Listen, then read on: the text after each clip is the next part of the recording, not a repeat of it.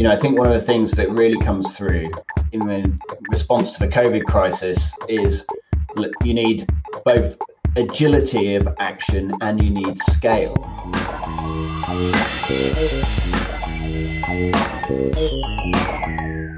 Hello, everyone, and welcome to this episode of the EdTech Podcast and this latest episode of the VocTech podcast, Learning Continued, which seeks to explore the intersection of vocational learning and technology. In this episode, we ask the question What is the role of social impact investing in workforce development? One of the things that we've been quite careful to think about is, you know, where can an impact investor that is seeking some sort of financial return, not not necessarily a market rate one. It, it, depends on the appetite. Where can they play a role and where can they not play a role?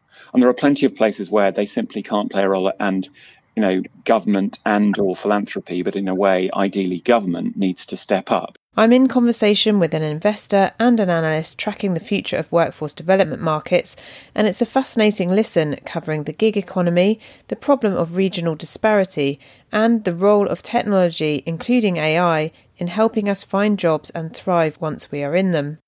As always, we ask how to keep the human element alive in all of this too. I think the pro human um, approach really is thinking about well, how do we both develop the technologies to, to augment the skills of the workers we've got alongside developing the workers?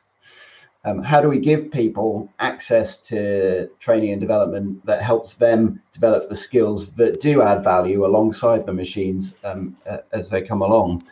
The idea of assessment how can we use technology and humans together to assess and understand what people's potential is, not just on the basis of their qualifications or what they think they have learned, but also the skills and attitudes that they've demonstrated in all sorts of other places. A big thank you to the UFI VocTech Trust for supporting this series and supporting the use of technology for learning and skills development. Okay, here we go.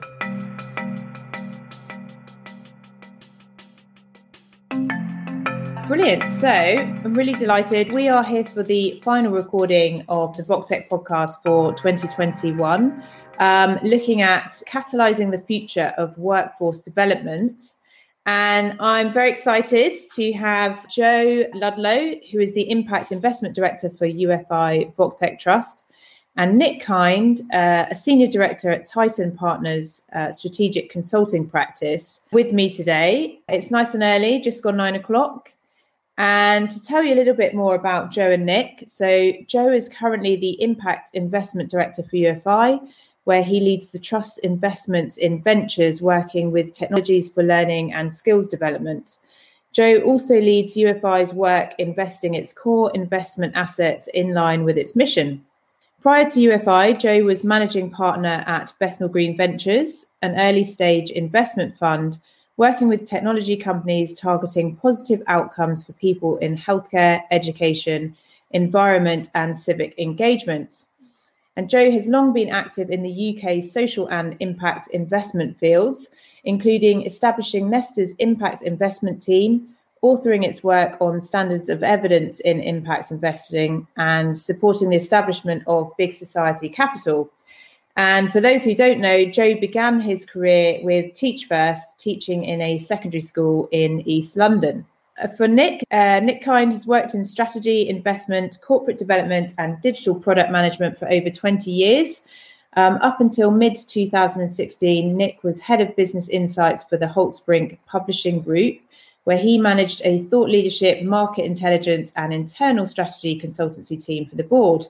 His work in learning has covered all age groups from pre K to grey and a wide range of geographies and contexts across the world. And pro bono, Nick also advises the charities Big Change and the Ellen MacArthur Foundation. And he serves on the advisory board for the Educate project. He also acts as a mentor for NHS clinical entrepreneurs and was very proud to help start the Big Changes Reimagining Education Together campaign. Um, so, welcome, Joe and Nick, to this episode of the VocTech podcast. To kick off, perhaps you could both tell me a little bit about how you two started to work together. We've we've known each other for a while, right, Joe? I mean, I, you know, I, I, think I think it started with sort of cups of coffee about impact investment and education around um, 2015, 2016, possibly even earlier. A bit earlier, probably you know a couple of years before that. I was I was at Nesta at the time, um, and we you know we started talking about about impact investing in education and the lack of it at the time broadly. I think that's right, and and, and we sort of you know kept having those cups of coffee um, over multiple years, and and uh, then ended up working together in this constellation with with Tyton and UFI. Um, I guess we started the conversations what a couple of years ago as as there was a clear overlap in what we're doing, and, and I suppose that's worth describing. Um, you know, Tyton, as, as, as you said, Sophie, is a, a strategy and consultancy, also actually an investment bank, and we work across the world in education from very early years right through to um, what we call sort of future of work and employability and human capital management, and the Americans eventually call workforce. Um, and we buy and sell companies and advise all sorts of people from you know foundations and family offices right through to um, to private equity firms um, with a lot of work on in impact investment. And we actually set up something, or helped to set up something called the Employment Technology Fund for four US foundations, which mirrors really what Joe uh, is doing over on this side of the Atlantic. Uh, and we got talking about that, and then, well, Joe can take the rest of the story, I guess. Yeah, and and and so when I came to UFI just just under two years ago now, the Employment Technology Fund, as as Nick flagged, was a kind of real inspiration for what we might try and achieve in setting up a venture fund for UFI. Um, and and you know one stimulus for the UFI Venture Fund was all of the amazing innovations and promising ventures coming out of UFI's grant programs, but also the sense that there's this rapidly emerging um, uh, uh, sector that's focused on technology for a future of work um, that that that potentially presents investment opportunities for us, but but where really thinking through both both that market and where uh, an impact focused specialist funder and investor like UFI can best deploy relatively modest funds in the whole scale of venture capital um, into the market. Um, and that's you know that was the conversation that, that nick and i began and developed into how can we collaborate on an ongoing program of market intelligence that tries to understand what's going on in this field and really tries to point out where are the opportunities for having a really big impact for people in a, in a rapidly changing workplace. I love the story, and all these good things start with a, a cup of coffee somewhere. So, uh, yeah, be good when we can get back to doing that again. So let's move on to some of the sort of publications and findings that you've been working on together. Um, I always like to do a good binge reading session before these podcasts. And yesterday I was reading two reports. So one on, called The Job Frontier and the other being your sort of more recent quarterly findings. I'd love to know any scenarios of workforce development that you might be able to share with the listeners as well. Look, I mean, we, we, have come up with various scenarios. I think there are, there are a few things that I'd, I'd really draw out of what we're seeing post COVID. And one of them, I think, particularly, is an acceleration of things that we were seeing already. Um, you know, particularly around obviously remote working, but there are lots of other things which have accelerated, some of which are, you know, positive and many of which are negative, particularly for, you know, those lower down the income spectrum, those with um, you know disabilities, arguably those um, in in less privileged groups. And I think that that that overarchingly has, I, I, guess, if there's a concerning trend, we certainly seem to be seeing the inequalities that were happening pre-COVID really starting to accelerate in this environment in all sorts of ways, whether it's around income, uncertainty, or access to some of the, the really essential things like devices and bandwidth um, that really make a difference in this situation. Certainly when i was reading uh, your reports there are a couple of things. You know one was this increase in um, the gig economy. So an 18% rise in zero hour contracts compared to 2019 i think that was um, here in the uk but also in the states forecast that by 2025 um, over half of the workforce would be sort of self-employed or working in the gig economy, um, essentially. Um, and then the other thing that leapt out, just to go back to what you just said about those potentially being more disenfranchised by what's going on, is the sort of regional disparity of opportunity. So someone who is perhaps considered disadvantaged in a certain area of the southeast of England, say, would still have greater opportunity in terms of earnings and education and training than someone in the East Midlands, um, all things being equal. So, yeah, those, those two things really leapt out at me. And I, I, suppose the big question here is, you know, what is the role of social impact to try and uh, improve this situation?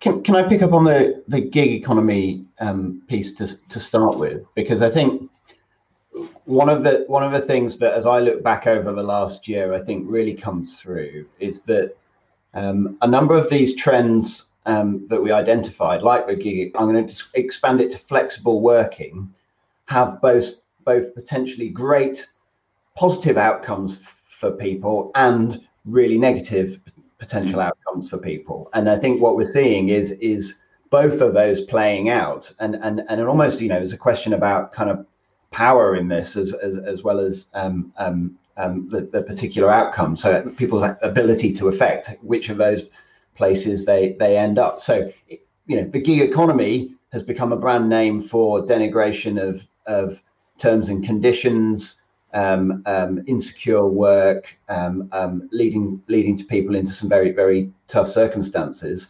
Whilst at the same time, others are celebrating portfolio careers, flexible working, mm, and, and technology is sitting underneath this, and on, on the one hand, enabling um, uh, employers or people commissioning work to to operate with workers on a gig economy basis, and also building tools that make for some people um, flexible working super super um, uh, possible. So whether that's kind of communication tools and, and and working from home, or whether it's much more about kind of invoicing and billing and kind of making sure that you can manage a whole load of clients.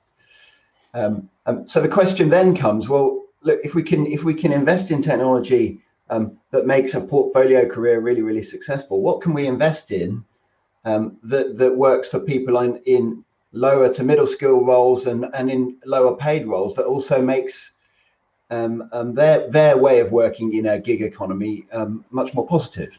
And I build on that a little bit from from what Joe's saying. I mean, you know, in theory, although not greatly in practice at the moment and i think the theory and that the potential of this is is really interesting you know this that sort of technology in certain sectors and for, for certain skills and jobs should be able to flatten those regional disparities that you're talking about sophie the, the, the question is how and the question is you know who needs to work on that I, I think one of the things that we've we've done a lot of thinking about, and which is a really, really knotty problem, because it has a couple of dimensions. I mean, the, the first one is um, what of this is short term and what of this is long term. We had a long discussion about this um, in, in one of our recent events, where, you know, arguably, despite the kind of the horror of what's going on in the hospitality sector, to your points, people are eventually still going to go back and want to have cups of coffee. You know, I'm I'm missing that a lot, right? And I think that you know we are we are all, all eventually going to want to go out and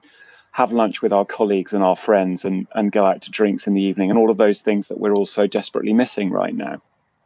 Although it's it's obviously an absolute bloodbath for those people working in the in the sector right now. Um, but there are some things which are potentially changing systemically over the long term. You know, the role of the office, for example, I think is being at least challenged.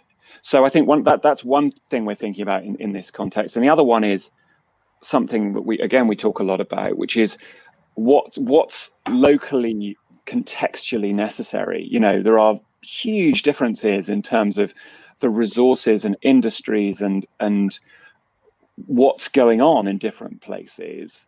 Um, you know, from coastal wind farms to you know IT hubs to whatever and amongst all of that, how an investor can play a role, I, I, think is really, really interesting and challenging. And it's something, again, that's something that, that Joe and I have been thinking a lot about. I mean, I saw also reference to other grants and funds that are popping up to sort of try and catalyze positive change. Um, were there any of those that you'd like to kind of highlight or share? So I, I know the X Prize was listed, and and there are others. Well, uh, I'll start. I'll start with with Resolution Ventures and, and, the Resolution Foundation, and UFI is um, one of a number of partners um, um, supporting their WorkerTech program. We were really keen to work with them on that because as I think we found in all, all of this work looking at workforce development, um, wider issues around um, people's ability to thrive um, uh, in a world of work um, um, uh, are inherently interlinked. So, so how can you how can you get access to appropriate training and development um, um, uh, if you haven't got a strong enough um, voice as a worker within your workplace? And then we talked about this actually um, very clearly in the in the report we did at the start of the year, trying to understand the education to employment cycle and all of the different supports and services that are needed to enable people to find work, to stay in work, to progress in work, to have good terms and conditions so they can thrive. Um, um, and the WorkerTech um, program at Resolution is is really looking at, at the at, through the lens of um, lower middle income workers, um, the, you know, the sort of total package of things that people need to to thrive. Again, building on that, one of the things that we've been quite careful to think about is, you know, where can an impact investor that is seeking some sort of financial return, not not necessarily a market rate one. It, it, depends on the appetite. Where can they play a role and where can they not play a role? And there are plenty of places where they simply can't play a role, and you know, government and or philanthropy, but in a way, ideally, government needs to step up. Whether it's in you know the provision of of food and, and and basic supplies for people right through to public transport you know joe and i talk a lot about and, and and i wish i could give you the exact detail. We talk a lot about a situation in which we discovered that there's there's somewhere i think just just not very far from birmingham perhaps 10 miles from birmingham which is a real employment desert because the public transport links are so poor that people can't get into actually a thriving economy. That's not a problem an impact you know impact investor can necessarily fix. Um, there are infrastructural issues which are probably the, the remit of government, but there are other things where perhaps we can get involved, and, and particularly if you consider impact investment all the way through to those people who are considering, and again, this is getting a little bit technical, but it's quite interesting about things like social impact bonds. So, financial instruments which pay out based on social outcomes picking up on the on the kind of government piece and then then bridging into the impact investment piece the you know i think one of the things that really comes through in the response to the covid crisis is you need both agility of action and you need scale and and and governments can do scale um, mm-hmm. and shifting the whole system really really well and and i think we sort of see across um, the Western world, actually, governments taking initiative, responding very fast, but but then when it comes to the implementation, the agility hasn't been there, and that's kind of opened up a space where um, actually, you know, we, we have got I think some concerns about how um, um, private sector responses um, um, may play out because because they inherently don't have a public and social motivation behind them. And, and indeed, some of them, you know, are arguably profiting from a position of real strength in this situation to build their um, their position even more. I mean, I would argue, for example, that what Microsoft and Google are doing in this situation, while some of it is extremely laudable, some of it is highly self-interested. Um, notably, you know, whilst yes, it's great that they are giving away um, and, and supporting lots of technology training, they do happen to be technology providers who provide, uh, you know, uh, tools and services for people to build technology. So, it, it whilst whilst you know, I'm not entirely cynical about it. I think one has to look at these with clear eyes. Yes, so then I just want to come back to the the impact investing piece because I think historically we've we've sort of thought about impact investing as being a sort of engine of innovation with a with a social motivation. How do we how do we how do we find the innovative novel responses and then take them either to scale through government or through private sector adoption. Um, maybe there's another piece here. Maybe we need to think um, uh, in this time about how do we really, you know, consolidate resources with a social motivation to bring scale as well as agility and innovation. because just right now, um, um, you know, the other two paths to scale aren't aren't aren't quite doing what what um, um, hmm. we need to do.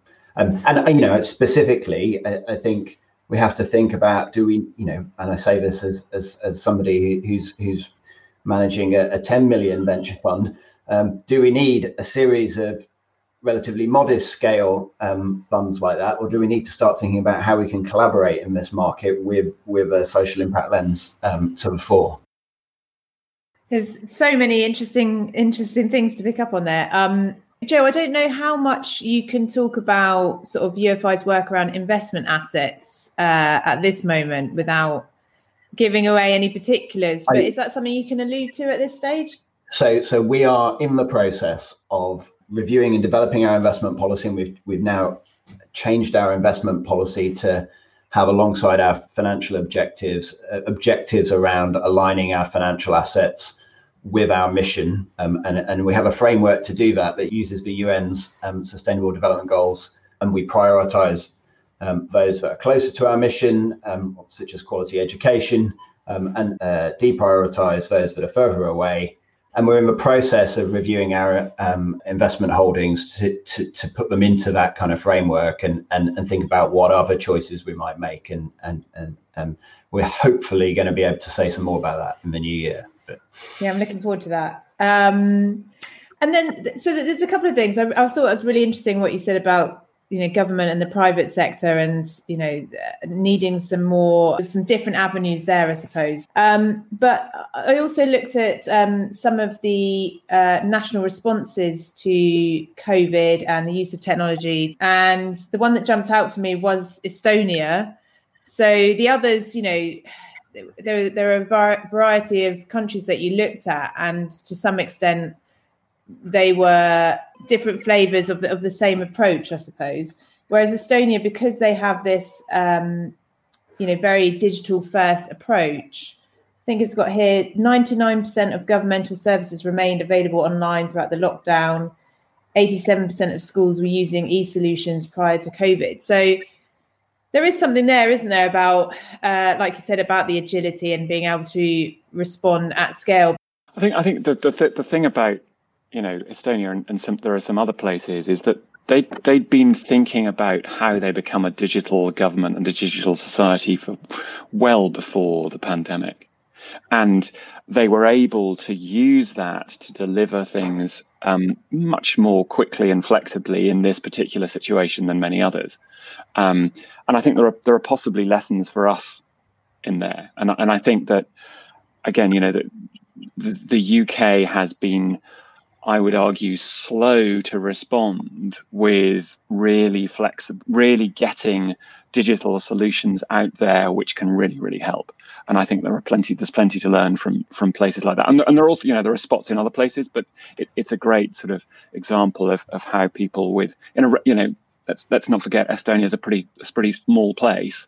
Therefore, you know, it can get stuff done quick, mm. but it's still very very interesting what they've done.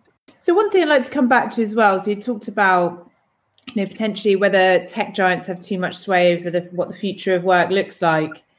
Um, I was also interested in this sort of growth of HR tech as a sector, but also this sort of cautionary tale about optimization and also needing to recognize the fact that we are human and that you know we we also need to look after our sort of mental health and well-being um, with some of these uh, optimizing technologies um, and when I was thinking about some of those more humanizing ways of approaching technology in the workplace, um, there are a couple of companies that jumped out. So one was Prowler.io and one was Cloud Factories. And both to some extent acknowledge automation or the use of AI in the workplace, but also then factor in how do we ensure that humans are part of, of that process and that they can uh, use their judgment um, and and kind of factor in the human element as well.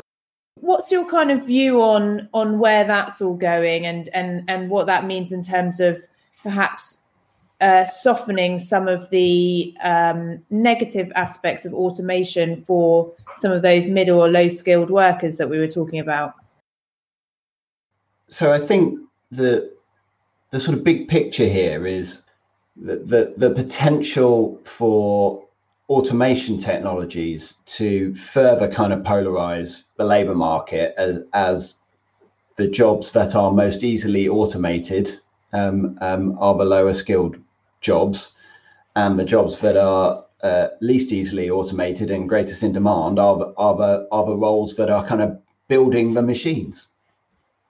And you know that can take you down the kind of most pessimistic view of how, we move through this fourth industrial revolution of, of a kind of of mass redundancy for for for most people and a and a, a core elite of, of, engineers and programmers um, coding up the machines and and it's sort of you know doomsday and. Uh, you know, we've got some scenarios in the, in, in the reports that really are there as provocations for, for different versions of doomsday, if you like, and, and, and measuring in what direction we travel. So I don't think we're actually going to get there.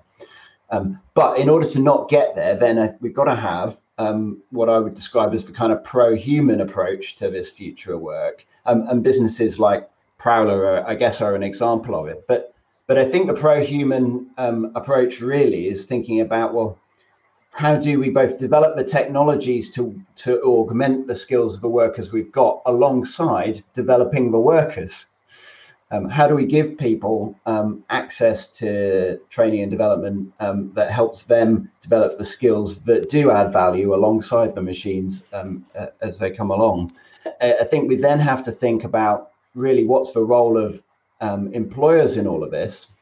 Perhaps you might see a trend at the moment towards the kind of consumerization of of adult learning, the onus being on the individual to, and the opportunity being for the individual to take that on. But that then creates a gap where actually employers might want to sort of get rid of the workforce that doesn't have the skills they need now and assume that the market will supply them with with new workers that, that do have the skills. And maybe we need a kind of different approach to that where where transitions, training people up um, um, is actually seen as rather crucial to to being able to meet your, your labor needs.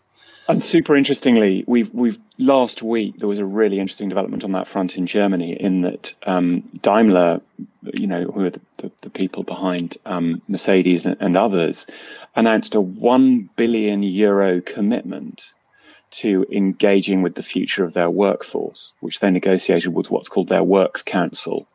Um, over over in Stuttgart, you know, you've got a situation where a major European corporation is really visibly not just um, acknowledging the problem but committing a very very substantial amount of money t- to that. I think i think that's that's emblematic of the challenge that we're facing. Um, and, and i think sorry. No no i'll just say so how, how do we create the the the business cases for investing in transformation of a workforce internally as daimler have done um, um, to encourage other workplaces to do that. Um, is there a role again for impact investing in thinking that through? Right, you know. Yeah, and, and I think look, I, I'm just commenting a couple on, on a couple of the things that that Joe just said. You know, my personal view, and you know, it, it's it's as good or as bad as anyone else's, right? But um, is that I don't think we're we're necessarily going to run out of jobs here you know, and, until everybody in the world is well fed and fulfilled, I would argue there are plenty of jobs for people to be doing. The challenge is the transition, and the challenge is making sure that people are there to do the jobs that are there to be done. Um, and you know, for me, one of the really interesting places for in investment and, and indeed impact investment is around the positive aspects of technology, the, the places where technology can help us do that.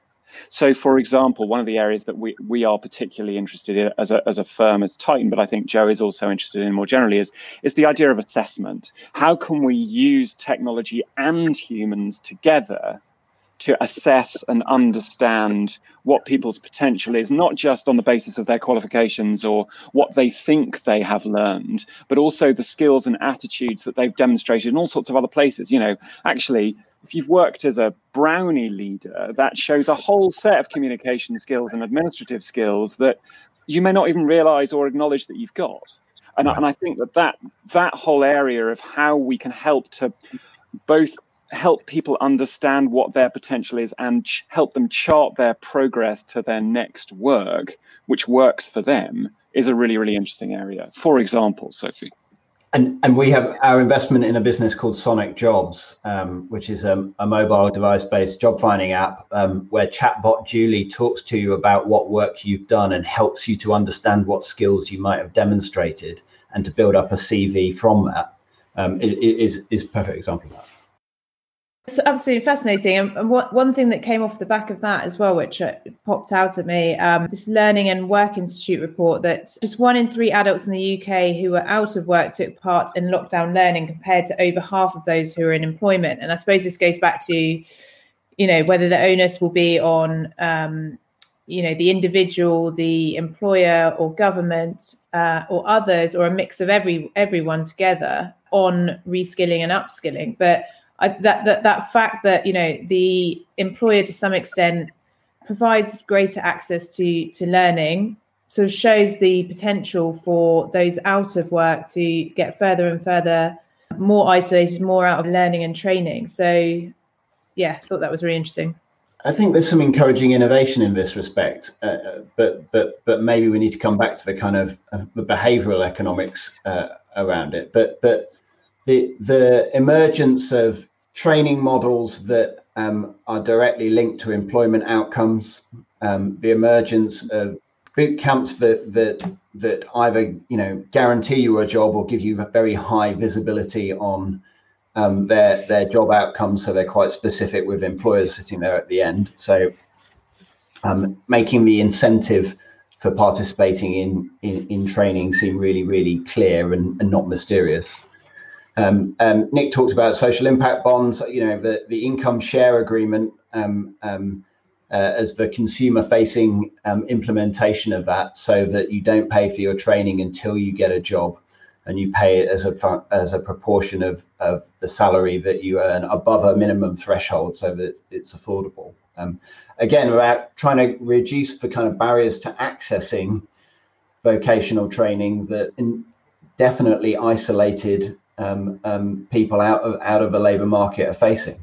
And I think, again, you know, just just reflecting on some of this, one one of the things that we've been grappling with is, can we help in situations where actually part of this is about people frankly people's mental health you know where where they need you know it's it's bloody horrible you know, being stuck and applying for hundreds and hundreds of jobs. You know, we've seen the BBC reports on the news of of people doing that. How do you help people get through that situation? How do you give them the resilience that's required to to push through that? Are there solutions that we can come up with there, or is that reliant on you know the enhanced job centres on some of the charities and you know joe and i have have worked and spoken with some of some amazing people who are really really supporting people one by one again there's a really interesting thing there about it's not necessarily just about qualifications or skills or knowledge it can also be about attitude and mm. where you find yourself mm. and, and there's a whole area around that i think which is very very interesting but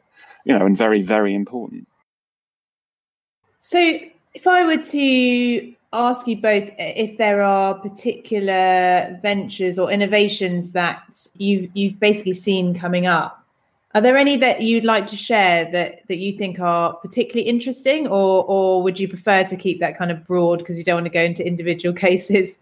No, no I, I, look, I'm I'm I'm good to talk about one one thing. I mean, this is this is not a panacea. I'm I'm really really interested in. There's a range of companies which are using artificial intelligence to help both people and organizations understand what they are good at and how they might work together and who and how companies might or might not hire or deploy people differently.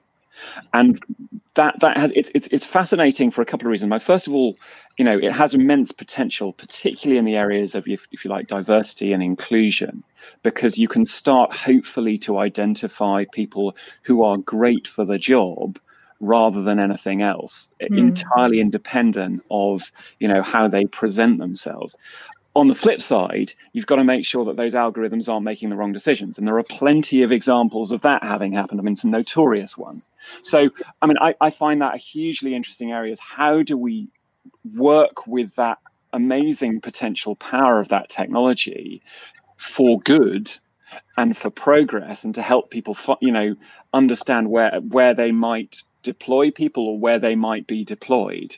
Uh, I, am fascinated. and you know there are some great examples of that. You know, there's there's a company called Applied, there's a company called Gap Square, there are a bunch of others. Um, a company that recently raised some funding called Temporall, um, who are all around and in this space. You know, ProFinder, there are lots of them, um, in the UK, and and I'm I'm really really interested in that space. I, I'm going to pick up on what seem like they're different issues, but I, I think they're inherently connected. So, so the idea of what do career paths look like, and the idea of how do you get experience moving into a career path. So, h- how do you know when you when you begin to look at a new new role, whether you're a young person, big big issue right now, entering the labour market, about what are the right? Should I do a course? Should I go and get a job? What type of course? What you know? What are the good employers? How do you navigate the path to to what you think you want to do and through that through that career uh, how do you do it when you're in middle to late career when when um, uh, you, you, you may find yourself embarking on a second or third career? Um, and that's a, another area that that's been um, underlooked at. And the linked issue is how do you get work experience? Um, um, and and and Ufi in the past has has funded projects in this area, such, such as um, Workfinder, which is really focused on young people um, and getting them access to a series of work experiences. But but but what does getting work experience look like if you're trying to change career for the second or third time? Um, and then the sort of final dimension to that is what what does navigating a career look like or getting work experience kind of look like in lower and middle income roles because I think lots of the framing of these types of services actually is is quite um, white collar kind of senior professional rather than um, actually you know I've been working in the internal combustion engine um, production industry for the last 15 years and and now I'm looks like I, I need to move into clean energy in some way, but but how do I do that in a kind of production context? So so so we're looking for ventures in those areas, and we're only seeing that you're only seeing a few at the moment. But part part of that is the challenge. I mean, the trite phrase, if, if you know, the the sound bite, Sophie, is about you know solutions for the linked out rather than the linked mm.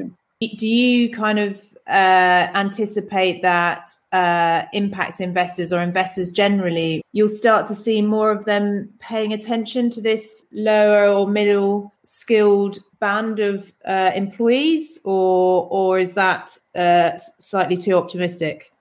No, look, it's it's it's it's a hard question, um, and we are, we are already seeing a lot of that happening in the US.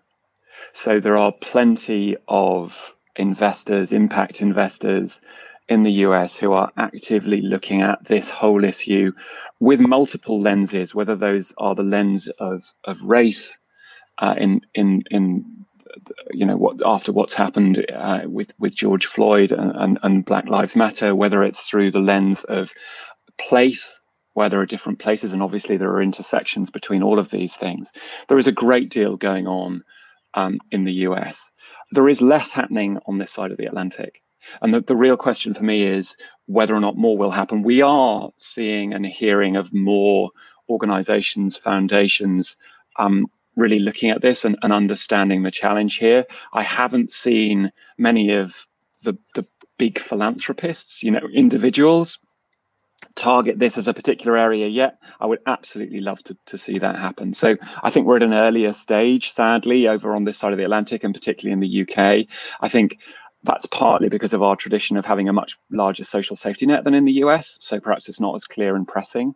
Mm. But you know, I'm I'm I'm hopeful that it will happen. I think I think it can't not in many ways. And I think many people are holding, you know, institutions and and arguably individuals to account as to where they deploy their wealth. Um, and I think that the, the, that pressure is only going to become greater. I, I, just want to add two points on that. Um, firstly, I think um, we'd slightly forgotten um, what it was like to have really high levels of unemployment and and um, barriers to accessing employment because you know the headline numbers uh, suggested that that we were in very high levels of employment for many many people. They were, they were still struggling, but but you know, at a at a macro level, we'd taken our eye off off off that. That's changing as we speak in a very very sudden way. So this is going to be at the top of people's agendas. What follows from that um, uh, is back to my point about how do we how do we combine and collaborate in response so that we actually bring some meaningful scale and momentum to it because um, you know uh, individual uh, social and impact investors kind of responding to the applications they see um, will do good things locally, but it won't be a systemic response. And Nick's comment about place I find very interesting because maybe there's one or two places where a consolidation of, of initiatives um, um, could really show what what works and what doesn't work in quite in quite an interesting way. Um, in, in in a new set of challenges as well as old ones. This is we might be going back to levels of unemployment like the early 1980s, but we're in a completely different technology environment and work environment um, to respond to. Really, really fascinating. It's, it's, my mind is whirring. Um, well, we are just about coming to time, so uh, I'd like to end with one one question, just slightly slight adjunct. But um, I always like to ask uh, our guests any anything interesting that you're reading at the moment that you'd like to share with our listeners I, I just really enjoyed reading a book which kind of helped me through lockdown, which was a book called A Gentleman in Moscow by a man called Amor Towles, which you you may or may not have come across. And it's a it's a sort of meditation on being stuck and what you make of it. Um, and and I think it it was it's it's it's delightfully written and playful, uh, which I think we all need at this particular time. So so absolutely not associated necessarily with this subject, but I've I've just finished reading it and I particularly enjoyed it. So it's um a further recommendation for folk. Um, well, I, am going to take that. I'm going to go even further left field. Um, so I just finished reading a book called Not Working by a psychoanalyst called Josh Cohen. Um, and it's a series of, um, if you like, uh, um, characterizations of different reasons for not working and their pros and cons. Um, uh, and, and, and, and, and, talk, and talking about a number of kind of uh, famous um, individuals through history and their approach to not working. Well, it's, it's like the handbook for universal basic income, isn't it? So you know you have the have that, and then have your have your book on not working, and off you go. Um, that's brilliant. I've been reading the um, an epidemic uh, anthology. So it's all about. It's got uh, Daniel Defoe's um, fictional uh, write up of the plague, which is lovely. Um, so anyway, that's a little bit of uh, light relief at the end of this episode. So um, Nick and Joe, thank you so much. It was absolutely fascinating and so much for people to to dig into, and hopefully a bit of a rallying cry for uh, impact investors and other investors as well. I think so. Thank you both so much, and uh, hopefully we'll catch up again uh, at a future point. Thanks for having us, Sophie. That's the end of this week's episode. Thank you, everyone, for listening in and also to my amazing guests this week. Um, and another reminder that uh, grants for early stage projects in vocational learning um, through VocTech Seed um, and grants of between £15,000 and £50,000 for projects lasting from 3 to 12 months are open in January. Um, and there are workshops uh, going on from now to January to answer any questions you have and to gauge interest. So do get signed up to those if that sounds like something that you should be working on. All the links for that in the show notes, along with details on all this week's guests and their work. And that's it for now. Take care. Bye bye.